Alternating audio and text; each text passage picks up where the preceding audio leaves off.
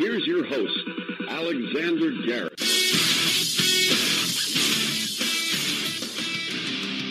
Hey, it's Alex Garrett, and uh, welcome inside the Sunday Pod uh, edition of Keeping It Real with Alex, uh, Keeping It Real. And, uh, you know, this week's been just crazy. We've had a war avoided, which seems to be unnoticed, or people still thinking there's a war going to happen, but I don't think so. Uh, we've had Andrew Cuomo in a State of the State address uh, not address the elephant in the room, which would be bail reform. And of course, we had in Vermont a bill that says, hey, if you're under 21 and you have a cell phone, we're throwing you in jail and we're fining you $1,000. For a lot of thoughts on this, I'm pretty sure my next guest has some. Uh, Logan Albright, he's the sound engineer and he's a scriptwriter at freethepeople.org. Hey, uh, Logan, welcome to the podcast. Yeah, thank you for having me. It's a pleasure to be here. So I got to pick your brain about this, Logan. Uh, I see that you are a sound engineer. So what exactly does that entail? Because obviously I'm a producer in radio and I deal with sound and I also am a podcaster. So what kind of sound do you do uh, at freethepeople.org? We create a wide variety of video content. It's largely educational, documentary style videos, and I do all the sound for that, and I'm also the writer for all the scripts that we do. Logan, before you were with freethepeople.org, I noticed that you were with FreedomWorks, which is a big conservative uh, think tank. Uh, observing President Trump and his impact on conservatives over the last few years, has he made the party, the conservative movement, stronger, in your opinion? No, I wouldn't say the movement strengthened. I'd say it's sort of fragmented. Like I, when I started joining the movement, it was at the height of the Tea Party around like 2010, 2011, and there was really a focus on fiscal issues and a, kind of a narrow focus on you know not doing bank bailouts and things like that. And over time, it's sort of uh, fragmented into a variety of different issues. I'm a libertarian myself, so I fall on a, a slightly different spectrum than the conservatives. But now you have people who are focused on immigration, focused on foreign policy, focused on all these different things and I think that it's not as coherent as it was, you know, five or ten years ago. You yourself, you're a libertarian, Logan Albright. Um, do you find yourself more agreeing with President Trump's policies or disagreeing? Where where do you fall in supporting or not supporting President Trump's uh, policies and, and, his presidency? Uh, from a pragmatist standpoint, he's been a pretty decent president so far. I haven't had a lot of complaints with him. I really object to the protectionist stuff he does. I think that's very bad for the economy. But other than that, like he started fewer wars than Barack Obama. I think he's been better on most things. He's shown a tendency towards restraint, which I appreciate. And speaking of restraint, you know, a lot of people are missing the fact that President Trump, he waited until they killed an American and then the Iranians kill an American contractor and then he attacked and killed Soleimani. And by the way, uh, he was not impulsive with it. He was actually quite restrained up until he had to act, and he did. Would you agree with that? And, and why hasn't it gone uh, noticed as much, the fact that he did wait as long as he did? We don't know exactly what happened. Like, uh, the, the president and the vice president say that Soleimani was planning an imminent attack that would kill hundreds of Americans and that they prevented that, which could have easily escalated into a war. Um, if that's true, then I think that's great. Uh, I, other people are saying that that's not true, but I really don't know because I don't know what actually happened. I don't generally love the idea of our government going around and murdering people around the world, but if you can do it uh, a single targeted assassination to prevent a war, I think that's great. And Logan, you know, I don't know if seeing classified information or having it leaked out to the press would have been ideal, but if indeed uh, Soleimani was planning attacks, then that just seems justified to kill him before he acted out those attacks. Wouldn't you agree? If that's the case, I agree. Yeah. Logan, you've been writing a lot about what you're seeing in this time in your new book, Our Servants, Our Masters. And uh, I, want to get into that in a second. But thank you, Stephen Kent from Young Voices, for um, introducing Logan and I to the podcast. Obviously, uh, Logan, I know that you, through freethepeople.org, and Young Voices, you've collaborated a bit, right? So tell us about that and about your book. Yeah, we've done a lot of really interesting projects with Young Voices. I love working with those guys. They have such smart, like cutting edge young people who are in the movement, who are doing fantastic work promoting uh, things on, on media, on television. And we've done a lot of great video projects with them. We've done music videos. We've done documentaries. So it's a pleasure to work with them. And it's, I, I also am very grateful to Stephen for recommending me to you. And yeah, I have a book out called Our Servants, Our Masters, which is uh, urging people to take a look at the terms we use to talk about politics, particularly the term public servant, which I think is a misnomer in most cases where people who are referring to themselves as public servants are actually more interested in controlling behavior than in serving the people. Would you mind uh, getting into it a little more deeper? Uh, controlling the people. What what exactly are you discussing in the book, and, and what people what can people look forward to? Sure. So the book is broken down into several sections, looking at various institutions in society. I have one section on education, a section on medicine, a section on government, and basically, I, I want to look at this idea that, you know, we think of the president says, I'm serving the country. I'm serving a second term. Congressmen say that they're ser- servants of the public. They're supposed to represent our interests. Uh, we think of teachers and, and principals as public servants. We think of doctors as public servants. But in all of these cases, these are people who have power over us. And I think it's very telling if you look at like the language we use to interact with them. I like to ask people, have you ever lied to a teacher? Have you ever lied to a doctor? Have you ever lied to a policeman? You know, the answer in most cases is yes. And the question is, why would you lie to someone who's working for you? You don't lie to someone that you hire to do a job for you. They're expected to do their job, and if they don't, you fire them and get someone else. But you, you, you tend to lie to people who are in authority over you because you're worried about getting in trouble because they have power over right. you. You talk about those in your book who are in for a rude awakening, and I think that's kind of interesting because obviously people who like to talk back to their superiors, to authorities, they are in for a rude awakening, are they not? I was inspired by George Orwell's looking at the way that people use language and the way that language determines thought to a certain extent. You know, if you read 1984, he's got his whole concept of newspeak where the government has eliminated certain terms for the language in order to kind of restrict the thoughts of the public. And I think that's a little bit what we see going on where if we, if we're regarding this hierarchy as upside down, if we think we're in charge when in fact we're not in charge, uh, I think it leads us to be less vigilant in safeguarding our liberties from the people who want to take it away from us. Well, you know, two of the biggest liberties that uh, seemingly are under assault, if you are a conservative, uh, and maybe some moderate Dems, are the Second Amendment, the right to bear arms, and the First Amendment. So speak to those a little bit. Oh, absolutely the the whole uh, push for you know hate speech laws and things like that is very troubling from freedom of speech standpoint. You have the you know the thing Jordan Peterson's been dealing with in Canada with the gender pronoun mandates, um, and then absolutely the Second Amendment has been under continual assault for as long as I've been following the issue. So Logan Albright, uh, how can people combat these assaults on them? Uh, what do you suggest, and what what is your goal in the book? So the the goal of this book is just to get people to kind of rethink about how they how they conceptualize society and realize that the people who they think are working for them are actually trying to control them. And once we have that as a, a strongly held tenet that people can agree on, then we can go about trying to change it and trying to reverse it. Well, you know, it seems to me that the lib the conservatives know that their freedoms are being under assault. The liberals may not have that mindset. So, what do you think? How can minds be changed, and how do you hope to change minds through your book, Our Servants, Our Masters? It's an interesting question, and I think that's one of the benefits of Trump is that he's making liberals realize that they should have a distrust of authority once again because when Barack Obama was in power, they said, just do whatever the government tells you. It's fine. They know best. Let them be in charge. And now that they have someone that they hate so much in charge, they're like, wait a minute, maybe we shouldn't give this guy all the power in the world. It's a cognitive dissonance that I don't know how so many people are able to hold.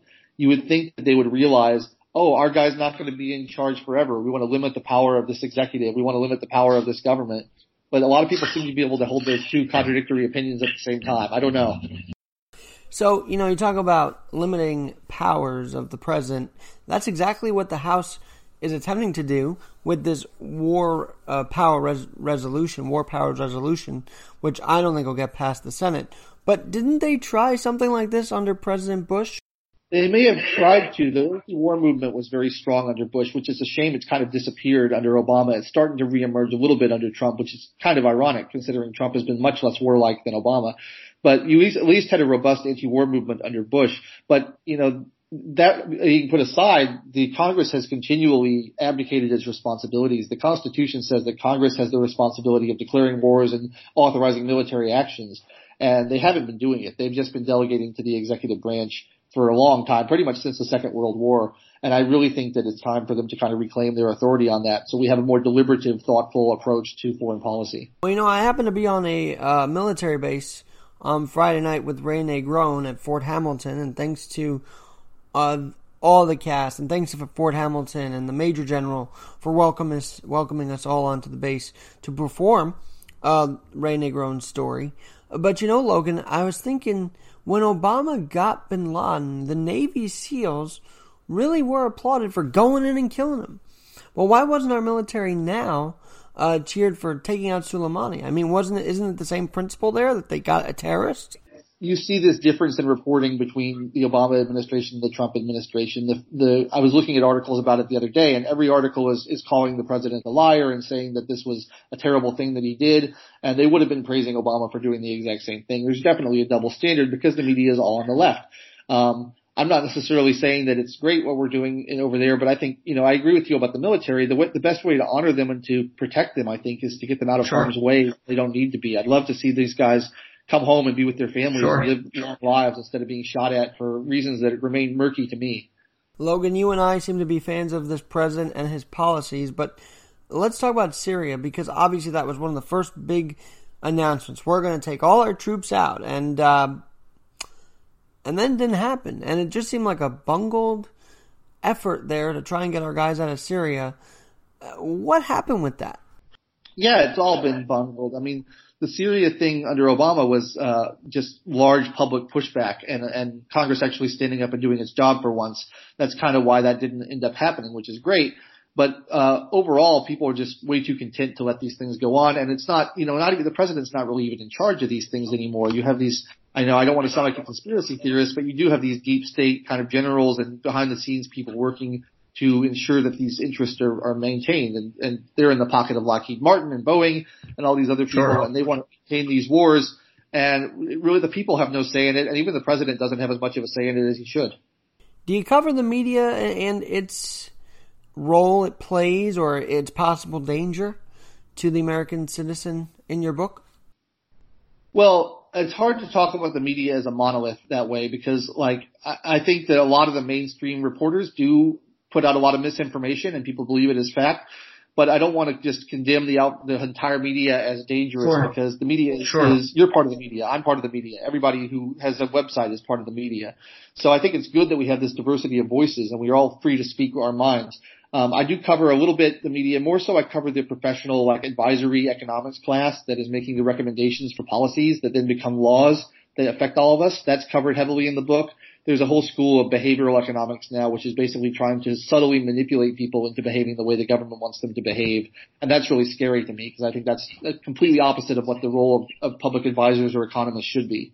And you know, to be honest with you, it seems that if you are not in lockstep with what the media believes, what the Democrats believe, and you are a minority, you won't get included in the Women's March. You won't get included in the Black Lives Matter movement because you simply disagree with one or two things that they stand for. And that doesn't seem inclusive to me. Does it to you, Logan? That's a great point because the left is constantly saying they care about minority rights, but the best way to protect minorities is to have a pluralistic uh, free, open discussion, open dialogue, open society where everybody's allowed to express their point of view. Everybody's allowed to have their, live their life the way they want to live their life and not be told. And yet the left wants to have this monolithic, uh, dictate of how you have to live your life, what you have to believe, what you have to think, how you have to talk, uh, the language you have to use, everything. And that's such a, an impediment to minority rights. You would think that it's such a, a, a cognitive dissonance where they claim to care about minorities, but the actions they take are anti-minority. And I'm talking about all kinds of minorities now, not just racial and ethnic minorities or genders, but everything. You know, every kind of viewpoint you have that's a minority viewpoint should be protected. Well, I'm talking with Logan Albright, and uh, he is at the freethepeople.org website. He is a scriptwriter and sound engineer, which is pretty awesome. Logan, we're talking on Skype today, and I don't know if you could tell on your little screen there, but I roll a blade around New York on one leg. That's kind of my profile picture on Skype. Um, but I feel that because I'm disabled, and though I don't really feel it, I'm identified as that because I'm missing a leg. Uh, I am told I can't support President Trump. I'm told I can't support the Republicans, and I just feel like that's not the way to gain people into your party by saying, "Oh, you're this way, so you have to believe a certain way." No, I'm my own person, and I can believe however way I want. Yeah, it's a collectivist ideology. It's because of some feature about you, whether it's your race or your gender or your disability or whatever, you have to vote for this group of people. No, we're all individuals. We should all be able to support whoever we want for whatever reason. Maybe you're a single issue voter. Maybe you have a wide spectrum of issues you care about, but it's up to you how to cast your vote. And the idea that you should be forced to vote for one party or the other because of some external characteristic that you can't change is ridiculous and it's very anti-individualistic. Now, I didn't cover this uh, while we're on the subject of being disabled and, and living life as a disabled person. Didn't cover this during the week, but there was a tete-a-tete, whatever you say, between Tammy Duckworth and Doug Collins. Uh, Representative Collins of Georgia said in the heat of the moment, you know, Democrats love terrorists. And Tammy Duckworth, who lost both her limbs in Iraq, uh, Logan, said, well, I'm not going to dignify that statement. I lost my two limbs in, in Iraq, and that should say enough. And I don't love terrorists. And, you know, we shouldn't listen to voices of Pelosi and Schumer. We should listen to de- moderate Dems like Tammy Duckworth. Wouldn't you agree? Absolutely. People like that, like Tulsi Gabbard, who have seen combat and who know what they're talking about. We should be listening to them. And I, yeah, I, I think it's completely unfair to say that Democrats love terrorists. I think Democrats have an instinct to side with the underdog, which is not always beneficial because sometimes the underdog is bad people. But I don't think that Democrats love terrorists. That's clearly not true. Not only do Democrats not love terrorists, people seem or, seem to be forgetting they voted for wars like the Iraq War, uh, and they voted for our military to go into combat. So to say that they're anti-war now is, is kind of hypocritical, isn't it? Yeah, the Democratic Party is not anti-war. They say that it's like the Republican Party saying that they're pro uh, small government. You know, it's a lie that they tell to try to get votes. They're, the Democratic Party loves war as much as the Republican Party does. The Republican Party loves spending as much as the Democratic Party does. They're basically the same party at this point, I think. Um, the only person running who I think is legitimately anti-war is Tulsi Gabbard. And although her economic policies are socialist and I wouldn't vote for her, I appreciate that she's out there trying to spread that message. Talking with Logan Albright of freethepeople.org. Logan, you know, I created this Sunday pod because we have to have a platform for younger voices. The, the Pelosi's, the Schiffs, the Schumers, the McConnells, uh, all go on the Sunday shows, but you never hear the likes of Stephen Kent. You never hear uh, of young voices, and you never hear the likes of Logan Albright on the Sunday shows, and I feel like that's what's missing in the conversation to move us forward. Young voices are missing from the conversation. Yeah, and I think that there's a lot of misconceptions about what people think these days. There's this whole idea that the the youth has completely embraced socialism and are all on board with that, and I, that's not my experience. I think there's a lot of young people who really recognize the benefits in free markets and free societies and uh, you know they need to be heard. They need to be able to uh, express themselves and not be shut down as being a traitor to their generation or whatever. And speaking of generation, you know, uh, last weekend there were all these anti-war protests, and I wasn't around in the '60s, but I felt like I was watching headlines that we would see during the Vietnam era. But this is completely different. This killing of Soleimani is completely different than Vietnam. Wouldn't you agree? Yeah, it's interesting when you look back at the 60s because there was a very uh, left-wing distrust of government because you had the conservatives in power at that point in time, and there was a very healthy distrust of government power from the left, and they were you saw it represented in all the protests. And at some point, it went away, and now the left is just wants to do whatever the government wants them to do, and you're starting to see it reemerge a little bit because they hate Donald Trump's personality so much, just from a personality standpoint uh, I'd be glad to see the left rediscover their distrust of government, even if it takes uh, someone like Trump to do it. Logan, I know that you are identifying as someone who's anti-progressive. So when you hear Governor Andrew Cuomo say, "Oh, you know, this progressive government we have in New York State is going to move us forward," uh, why does it feel like the progressive movement's actually regressing us, but the Democratic leadership is so delusional in their head that they believe it that the progressive movement is actually moving us forward when they don't want to admit it's not. Yeah, I, I think it's partially the name. You know, the name progress is baked into the word progressive, so it goes back to my point about the language we use. But um, I, you know, I, was, I watched a very interesting video the other day about how the left has this kind of idealized utopia in their head about what they think society should be and they're always trying to move us towards that utopia and then regard any failure to get there as a as a disappointment. And so that's why there's so much cynicism and bitterness and nihilism on the left, whereas the right tends to uh, look at the past and say, "Hey, we're doing better than we were yesterday. We're making progress. We're doing well." So I think that might be some of it. They're like, we want to we want to lift up society towards this lofty ideal that we have in our head, even though it's not really attainable and we're never going to actually get there. Whereas I think a much more healthy attitude is to say, "Hey." We've improved on where we were a year ago or two years ago or five years ago. Hey, Logan, so speaking of policies, let's focus on President Trump's for a minute. From his inauguration till now, and because he's running for re-election, let's evaluate his policies for a minute. Are you still a fan of his policies, and, and are they benefiting America? What's your take on that side? Because obviously everybody talks about his character, but no one really does talk about his policies. He's showing some restraint, which his predecessors didn't, which I appreciate. But like the things that the left are criticizing about the immigration policy, things like that, um, those are pretty much identical to what Obama did. Um, he's he's less hawkish than Obama was, and people are criticizing him for being too hawkish, where they didn't criticize Obama about that. The main uh, difference I have with him, in my opinion, is his uh, protectionist economic policies, which I think are really bad. But apart from that, he's doing okay. So it sounds to me that you don't really agree with the tariffs that he's put on China because, uh, or the tariff war. So how do we solve the issue of China stealing our intellectual property, bullying us around? How do we com- combat China if not through tariffs? Well, I think there's a uh, difference between trade with the government and trade with the people. So, like, I don't want to stop ordinary citizens from trading with ordinary citizens of China because I don't want to punish, punish, the Chinese people and I don't want to punish the American people. Um, you make a good point about the Chinese government being so repressive and violating human rights and things like that. And I think that we should be cautious and restrained in dealing with the Chinese government and giving them anything. We should be clear that we're not going to tolerate the kind of behavior that they put in. But I don't think that's a reason to uh, punish the individual manufacturers, the individual business people who are trying to trade goods across borders. Like I, I was a supporter of NAFTA. I liked that the that we were able to trade freely with Canada and uh, Mexico, and Trump said he was going to redo it and do something better. And I was like, well, NAFTA is pretty good. I, I'm, I'm skeptical of that, but it seems like we're still trading pretty freely with Canada and Mexico, so it's working out. I, we're just going to have to see what he does.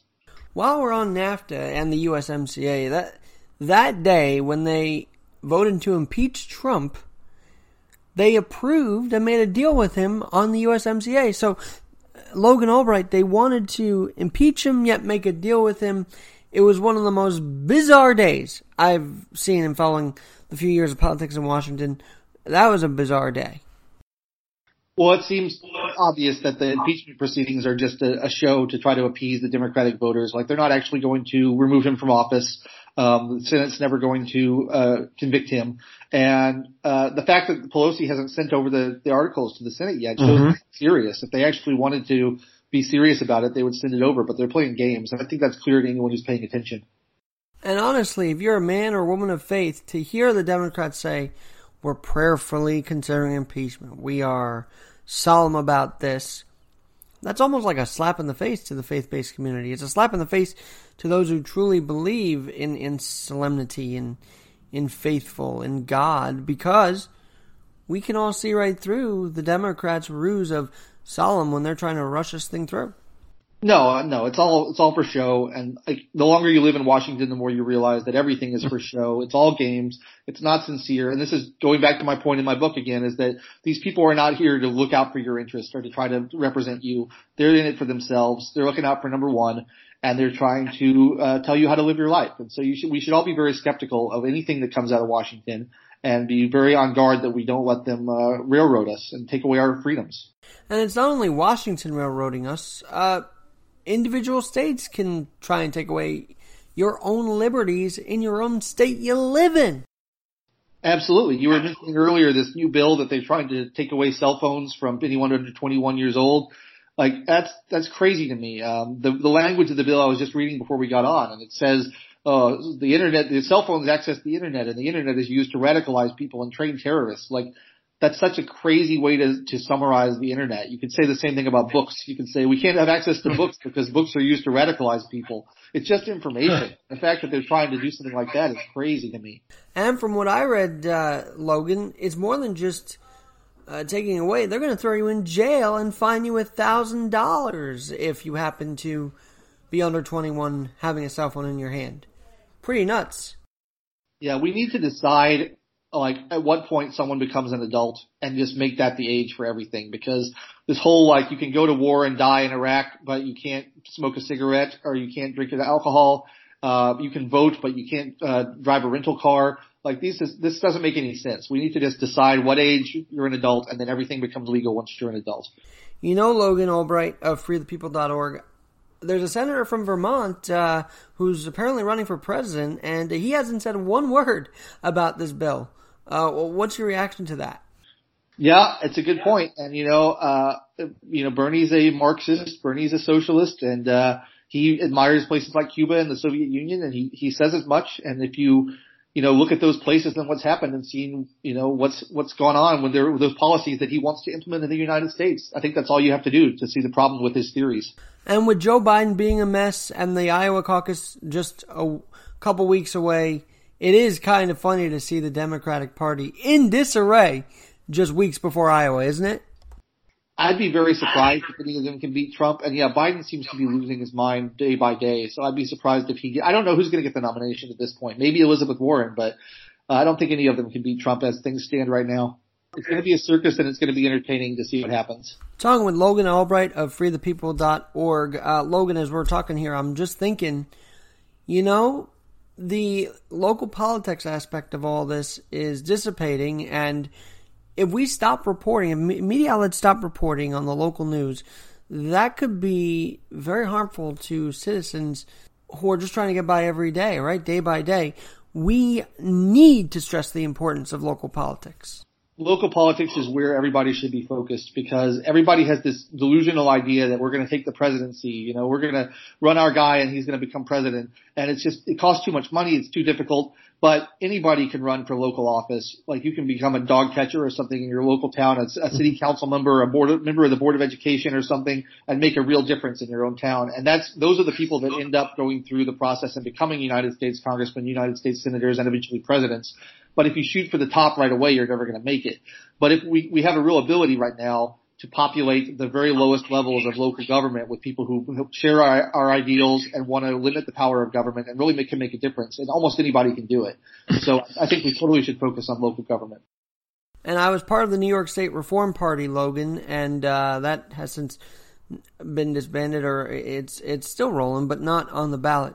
Anyway, I noticed how unfair it is that we have one party running things in Albany and New York State, Democratic control.